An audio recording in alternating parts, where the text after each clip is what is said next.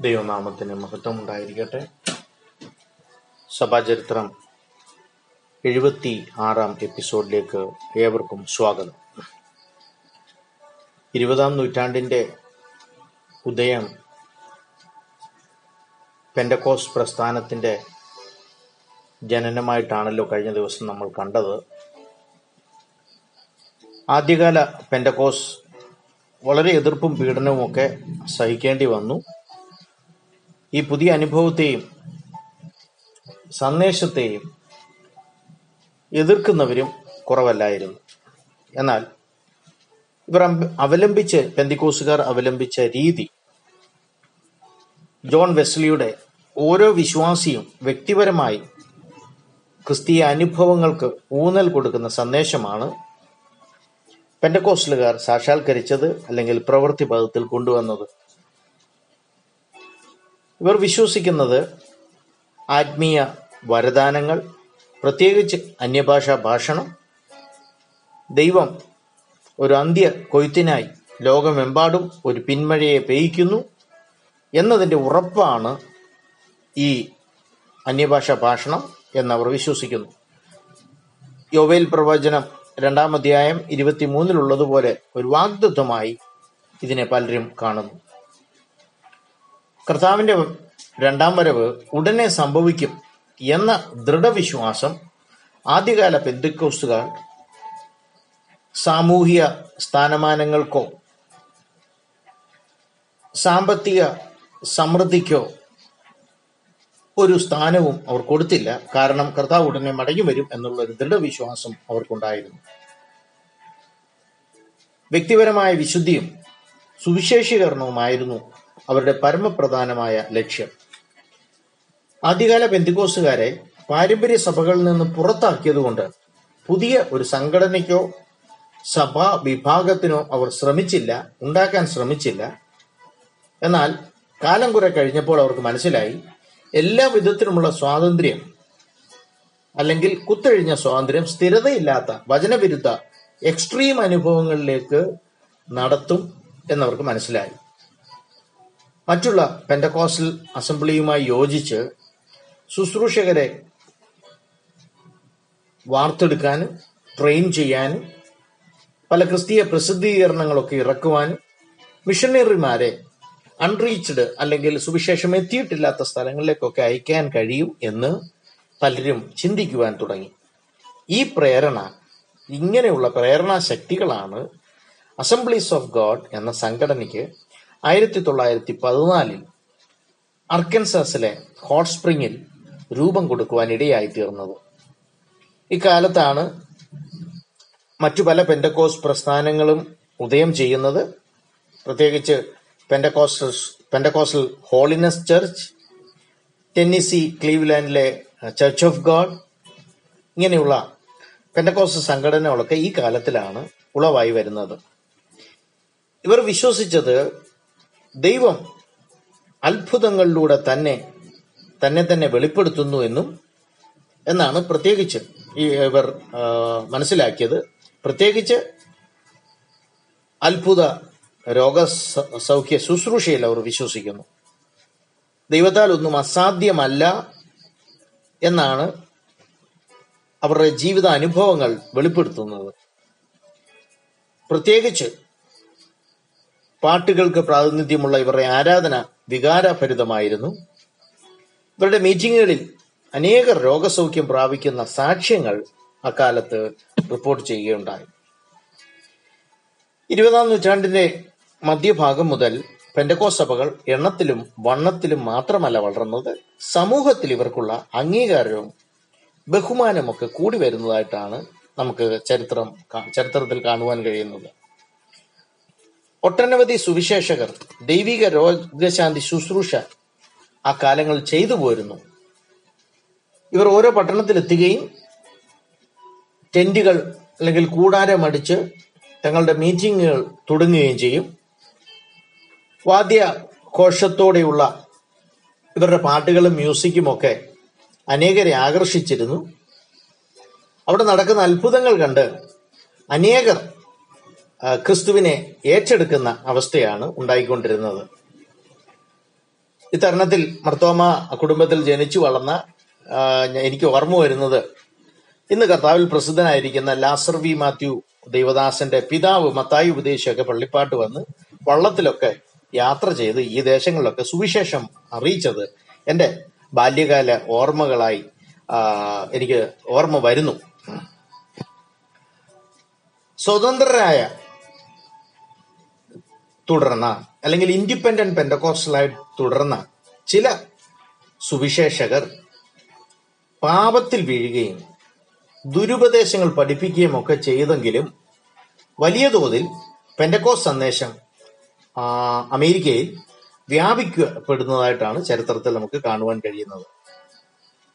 പ്രശ്നങ്ങൾ ഉണ്ടായിരുന്നെങ്കിലും ഇങ്ങനെയുള്ള മീറ്റിങ്ങുകൾ കാരണം സഭകളിൽ അംഗസംഖ്യ കൂടുവാനിടയായി തീർന്നു പലരും വചനസത്യങ്ങൾ ശ്രദ്ധ കേന്ദ്രീകരിക്കുകയും ആത്മീയ നേതൃത്വത്തിന് കീഴടങ്ങുകയും ചെയ്തിടങ്ങളിലൊക്കെ പെൻഡക്കോസ് സഭ കാലക്രമേണ സ്ഥിരത ആർജിക്കുവാനിടയായി.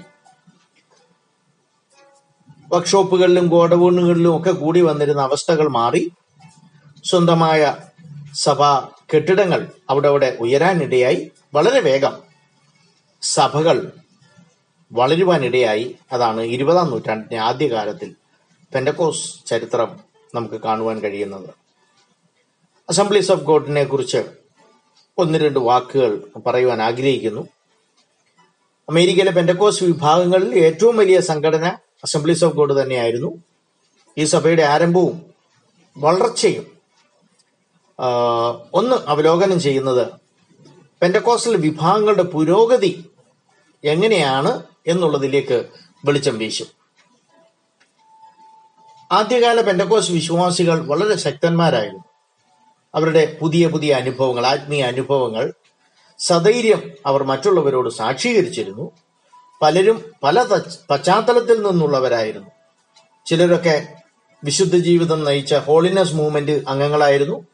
മറ്റു ചിലരാകട്ടെ ദൈവിക രോഗശാന്തി ശുശ്രൂഷയിൽ ഒക്കെ അംഗങ്ങളായിരുന്നവരായിരുന്നു. വേറെ ചിലർ തീവ്രയത്ന സുവിശേഷീകരണത്തിന്റെ ഒക്കെ ഭാഗമായിരുന്ന സഭകളിൽ അംഗങ്ങളായിരുന്നു. എന്നിരുന്നാലും പെൻഡക്കോസിന്റെ പുതിയ അനുഭവം സാക്ഷിക്കുമ്പോൾ ഇവർ സഭകളിൽ നിന്ന് അന്നറിയപ്പെട്ട മെയിൻ സ്ട്രീം മെയിൻ ലൈൻ സഭകളിൽ നിന്ന് ഇവരെ പുറത്താക്കിയിരുന്നു. അതുകൊണ്ട് തന്നെ ഏതെങ്കിലും രീതിയിലുള്ള സംഘടനാ വളർച്ച പെൻഡക്കോസിന്റെ ആത്മാവിനെ തന്നെ ശ്വാസം മുട്ടിക്കും എന്നവർ വിചാരിച്ചു. ചിലരൊക്കെ ഗ്രഹിച്ചത് പ്രാദേശിക കൂട്ടായ്മയിൽ കവിഞ്ഞുള്ള സംഘടനാ രൂപീകരണം പുതിയ നിയമം അംഗീകരിക്കുന്നില്ല അനുശാസിക്കുന്നില്ല എന്നൊക്കെയാണ് അന്നത്തെ നേതാക്കന്മാർ പെൻഡക്കോസ് നേതാക്കന്മാർ വിചാരിച്ചിരുന്നത്. എന്നാൽ ചില പ്രശ്നങ്ങൾ തലപൊക്കാൻ തുടങ്ങിയപ്പോൾ പല കാരണങ്ങളാൽ ഈ സഭകളുടെ അംഗീകരണം അത്യാവശ്യമായി വന്നു. ദുസ്വഭാവികളും ഞാൻ നേരത്തെ ഓർപ്പിച്ചതുപോലെ അസാൻമാർഗികളുമായ ശുശ്രൂഷകരിൽ നിന്ന് സഭകളെ രക്ഷിച്ച് പെൻഡകോസ്റ്റൽ സന്ദേശം വിശുദ്ധിയോടെ കാത്തു സൂക്ഷിക്കേണ്ടത് അത്യാവശ്യമായി വന്നു. ഒരുമിച്ച് പ്രവർത്തിച്ചാൽ പെൻഡക്കോസിന്റെ സന്ദേശം വളരെ ക്രിയാത്മകമായി വ്യാപിപ്പിക്കാം എന്ന് പല പാസ്റ്റർമാർക്കും തോന്നി തുടങ്ങി ഇതുകൊണ്ടുള്ള പ്രായോഗിക ഗുണങ്ങളും അവർ മനസ്സിലാക്കി അങ്ങനെ ഒരു പെൻഡക്കോസ് മാഗസിൻ വഴി ചില നേതാക്കൾ ഒരു പൊതുയോഗം അർക്കൻസാസ് ഹോട്ട് സ്പ്രിങ്ങിൽ വിളിച്ചുകൂട്ടി. പല സ്വതന്ത്ര സഭാ നേതാക്കളും അതിൽ പങ്കെടുത്തു. ആയിരത്തി തൊള്ളായിരത്തി പതിനാലിലെ ആദ്യ മീറ്റിംഗിൽ വിശ്വാസ പ്രമാണമോ ഭരണഘടനയോ ഒന്നും തന്നെ അവർ എഴുതി ഉണ്ടാക്കിയില്ല എന്നാൽ ഒരു കൂട്ടായ്മയ്ക്കായി എല്ലാവരും സമ്മതിച്ച ആഗ്രഹിച്ച കാലമായിരുന്നു. രണ്ടു വർഷത്തിനുള്ളിൽ തന്നെ ഒരു ദൈവശാസ്ത്രപരമായ ആയ ഒരു വ്യക്തത വരുത്തേണ്ടത് പെൻഡക്കോസ്റ്റലിസത്തിന് അത്യാവശ്യമായി വന്നു. ത്രീ ഏകത്വത്തെക്കുറിച്ചുള്ള പല അസാധാരണ അഭിപ്രായങ്ങൾ ചില ദേവദാസന്മാർ ഉയർത്തി. ചില പെന്തക്കോസ് ലീഡേഴ്സ് അഭിപ്രായപ്പെട്ടത് യേശുവിന്റെ നാമത്തിൽ സ്നാനപ്പെടുത്തിയെങ്കിലേ അതിന് സാധുതയുള്ളൂ എന്നായിരുന്നു യേശുവിന്റെ നാമത്തിൽ മാത്രം ജീസസ് ഓൺലി എന്ന വിഭാഗങ്ങളെ പോലെ.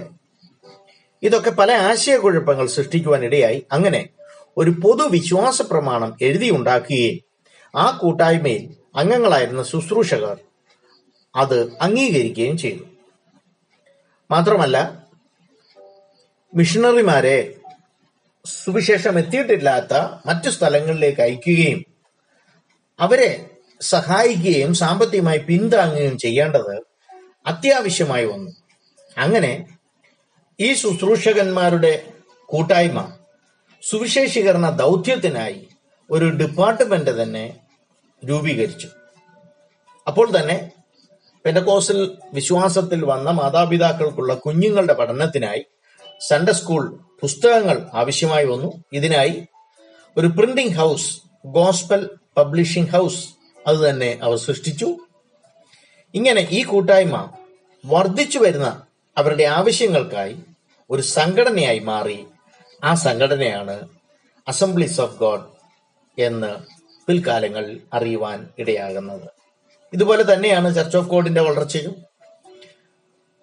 ഇന്ന് റോബർട്ട് എഫ്. കുക്കിന്റെ ജീവചരിത്രം ഞാനൊന്ന് കണ്ണോടിച്ച് നോക്കുകയായിരുന്നു. പ്രത്യേകിച്ച് റോയ് മേപ്രാൽ അദ്ദേഹം എഴുതിയ ആ വിവർത്തനം ചെയ്ത ദക്ഷിണേന്ത്യയിലെ അപ്പോസ്തലിക നേട്ടങ്ങൾ റോബർട്ട് എഫ്. കുക്ക് എന്ന അദ്ദേഹത്തിന്റെ ആത്മകഥ. അദ്ദേഹം ഇന്ത്യയിലേക്ക് വരുവാൻ തീരുമാനമെടുത്തു. ആകെ അറുപത് ഡോളർ എങ്ങാണ്ടാണ് അദ്ദേഹത്തിന്റെ കയ്യിൽ ഉണ്ടായിരുന്നത് ആ മീറ്റിങ്ങിന് പോകുമ്പോൾ. പക്ഷെ ദൈവം അത്ഭുതകരമായി ആ മിഷൻ ഫണ്ടിൽ നിന്ന് സപ്പോർട്ട് ചെയ്യുമെന്ന് താൻ വിചാരിച്ച അവിടുന്ന് അവർ നൂറ് ഡോളർ എങ്ങാണ്ടാ കൊടുത്തത്. പക്ഷേ ദൈവം അത്ഭുതകരമായി തനിക്ക് വഴിയൊരുക്കി. അങ്ങനെയാണ് റോബർട്ട് എഫ്. കുക്കും തന്റെ ഭാര്യയും കൂടെ ബാംഗ്ലൂരിലേക്ക് കടന്നു വരുന്നതും അതിനുശേഷം കുറെ നാൾ കഴിഞ്ഞ് തമിഴ്നാട്ടിലും പിന്നെ കേരളത്തിലുമൊക്കെ കടന്നു വരുവാൻ ഇടയായത് വരും ദിവസങ്ങളിൽ സമയമുണ്ടെങ്കിൽ ആ ഭാഗങ്ങൾ നമുക്ക് ചിന്തിക്കാം. അടുത്ത പ്രൊട്ടസ്റ്റന്റ് വിഭാഗങ്ങളിലുണ്ടായ കരിസ്മാറ്റിക് മൂവ്മെന്റുകൾ ഒന്ന് അതിന്റെ ഒരു മുഖവരി ഒന്ന് പറഞ്ഞ് അടുത്ത ദിവസം അത് വിശദീകരിക്കുവാനാണ് ഞാൻ ആഗ്രഹിക്കുന്നത്. കാലിഫോർണിയയിലെ വാൻ ന്യൂസ് സെൻ അവിടെയുള്ള സെന്റ് മാർക്സ് എപ്പിസ്കോപ്പൽ സഭയുടെ പാസ്റ്റർ ആയിരത്തി തൊള്ളായിരത്തി അറുപതിൽ തന്റെ സഭാംഗങ്ങളോട് ഏറ്റുപറഞ്ഞത് താൻ പെൻഡക്കോസ്റ്റൽ അനുഭവമായ അന്യഭാഷ അടയാളത്തോടു കൂടിയ ആത്മാവിന്റെ സ്നാനം പ്രാപിച്ചു എന്ന് പൊതുവിൽ പറയുവാൻ ഇടയായി തീർന്നു. തന്റെ സാക്ഷ്യം പെൻഡക്കോസ്റ്റലിസത്തിന്റെ ഒരു പുതിയ തരംഗമായി മാറുകയാണ് ചെയ്യുന്നത്. ഇങ്ങനെയുള്ള കരിസ്മാറ്റിക് അനുഗ്രഹങ്ങൾ പ്രാപിച്ചവർ തങ്ങളുടെ സഭാവിഭാഗത്തിൽ തന്നെ തുടരുകയായിരുന്നു ചെയ്തത്. അടുത്ത രണ്ട് ദശാബ്ദങ്ങൾ എന്ന് പറഞ്ഞാൽ എടുത്തു പറയുകയാണെങ്കിൽ ആയിരത്തി തൊള്ളായിരത്തി അറുപത് എഴുപതുകൾ. ആയിരക്കണക്കിന് എപ്പിസ്കോപ്പൽ സഭക്കാരും പ്രസ്ബിറ്റേറിയൻസ് അല്ലെങ്കിൽ പ്രസ്ബിറ്റേറിയൻകാരും മെത്തഡിസ്റ്റുകാരും ഒക്കെ ആത്മീയ കൃപാവരങ്ങൾ പ്രാപിക്കുവാൻ ഇടയായി തീർന്നു വീടുകളിലൊക്കെ തുടങ്ങിയ കോട്ടേജ് മീറ്റിങ്ങുകളിൽ പലരും അവരുടെ സാക്ഷ്യത്തിലൂടെ ഇതൊക്കെ വെളിപ്പെടുത്തി. ഈ മൂ ഈ സാക്ഷ്യമാണ് ഈ മൂവ്മെന്റിനെ വളർത്തുവാൻ ഇടയാക്കിയത്. Full gospel business full gospel business men's fellowship international ഇങ്ങനെ പോലെയുള്ള ഇതുപോലെയൊക്കെയുള്ള അവർ നടത്തിയ റാലികളിലുമൊക്കെ ഈ പ്രൊട്ടസ്റ്റന്റ് വിഭാഗങ്ങളിലുള്ള കരിസ്മാറ്റിക് അല്ലെങ്കിൽ പെൻഡക്കോസ് അനുഭവം വെളിപ്പെടുവാൻ ഇടയായി. ഈ റാലികളിലൊക്കെ അത് പ്രസ്താവിക്കപ്പെടുവാനും ഇടയായിത്തീർന്നു. ആദ്യമൊക്കെ കരിസ്മാറ്റിക് മൂവ്മെന്റിന്റെ തുടക്കം പെൻഡക്കോസ്റ്റലിനെ ശരി പെൻഡക്കോസ്റ്റലുകാ പെൻഡക്കോസ്റ്റുകാരെ ശരിക്കും ഞെട്ടിച്ചു. ഒരു വശത്ത് ആത്മീയ കൃപാവരങ്ങൾ പ്രൊട്ടസ്റ്റന്റ് സഭകൾ പെൻഡക്കോസ് അല്ല ഞാൻ ഉദ്ദേശിക്കുന്ന മെത്തഡിസ്റ്റ് പ്രസ്ബിറ്റേറിയൻ പോലെയുള്ള സഭകൾ പകരപ്പെടുന്നത് കണ്ട് പല പെന്തിക്കോസുകാരും സന്തോഷിച്ചു. എന്നാൽ മറുവശത്ത് പലരും ഇത് കണ്ട് അസ്വസ്ഥരായി മാറി. കാരണം ഈ കരിസ്മാറ്റിക്കുകൾ പുകവലി പോലെയുള്ള ദുസ്വഭാവങ്ങൾ തുടർന്നുകൊണ്ടേയിരുന്നു. പ്രൊട്ടസ്റ്റന്റ് പെന്തക്കോസിലാണെങ്കിൽ ഇത് അംഗീകരിക്കാൻ പോലും സാധ്യമല്ലായിരുന്നു അക്കാലങ്ങളിൽ. കാരണം പെൻഡക്കോസ്റ്റലിന് ആം, അവർ പാരമ്പര്യമായി തങ്ങളുടെ വിശുദ്ധ ജീവിതത്തിന് ഇതൊന്നും യോജിച്ചതല്ലെന്നും അവർ വിശ്വസിച്ചിരുന്നു. പല പെന്തുക്കോസുകാരും തങ്ങളുടെ ഈ അനുഭവത്തിന് വേണ്ടി വില കൊടുക്കുകയും പീഡനം അനുഭവിക്കുകയും ഒക്കെ ചെയ്തുകൊണ്ടാണ് ചെയ്തതുകൊണ്ട് അവർ ഈ കരിസ്മാറ്റിക് അനുഭവം എന്നത് ആത്മീയ ആവേശം മാത്രമാണ്. അല്ലാതെ യഥാർത്ഥ ക്രിസ്ത്യൻ ശിഷ്യത്വം അല്ലെങ്കിൽ ഡിസൈപ്പിൾഷിപ്പ് അല്ല എന്ന് വിചാരിക്കുവാൻ ഇടയായി തീർന്നു ദൈവം എല്ലാവരെയും ധാരാളമായി അനുഗ്രഹിക്കട്ടെ.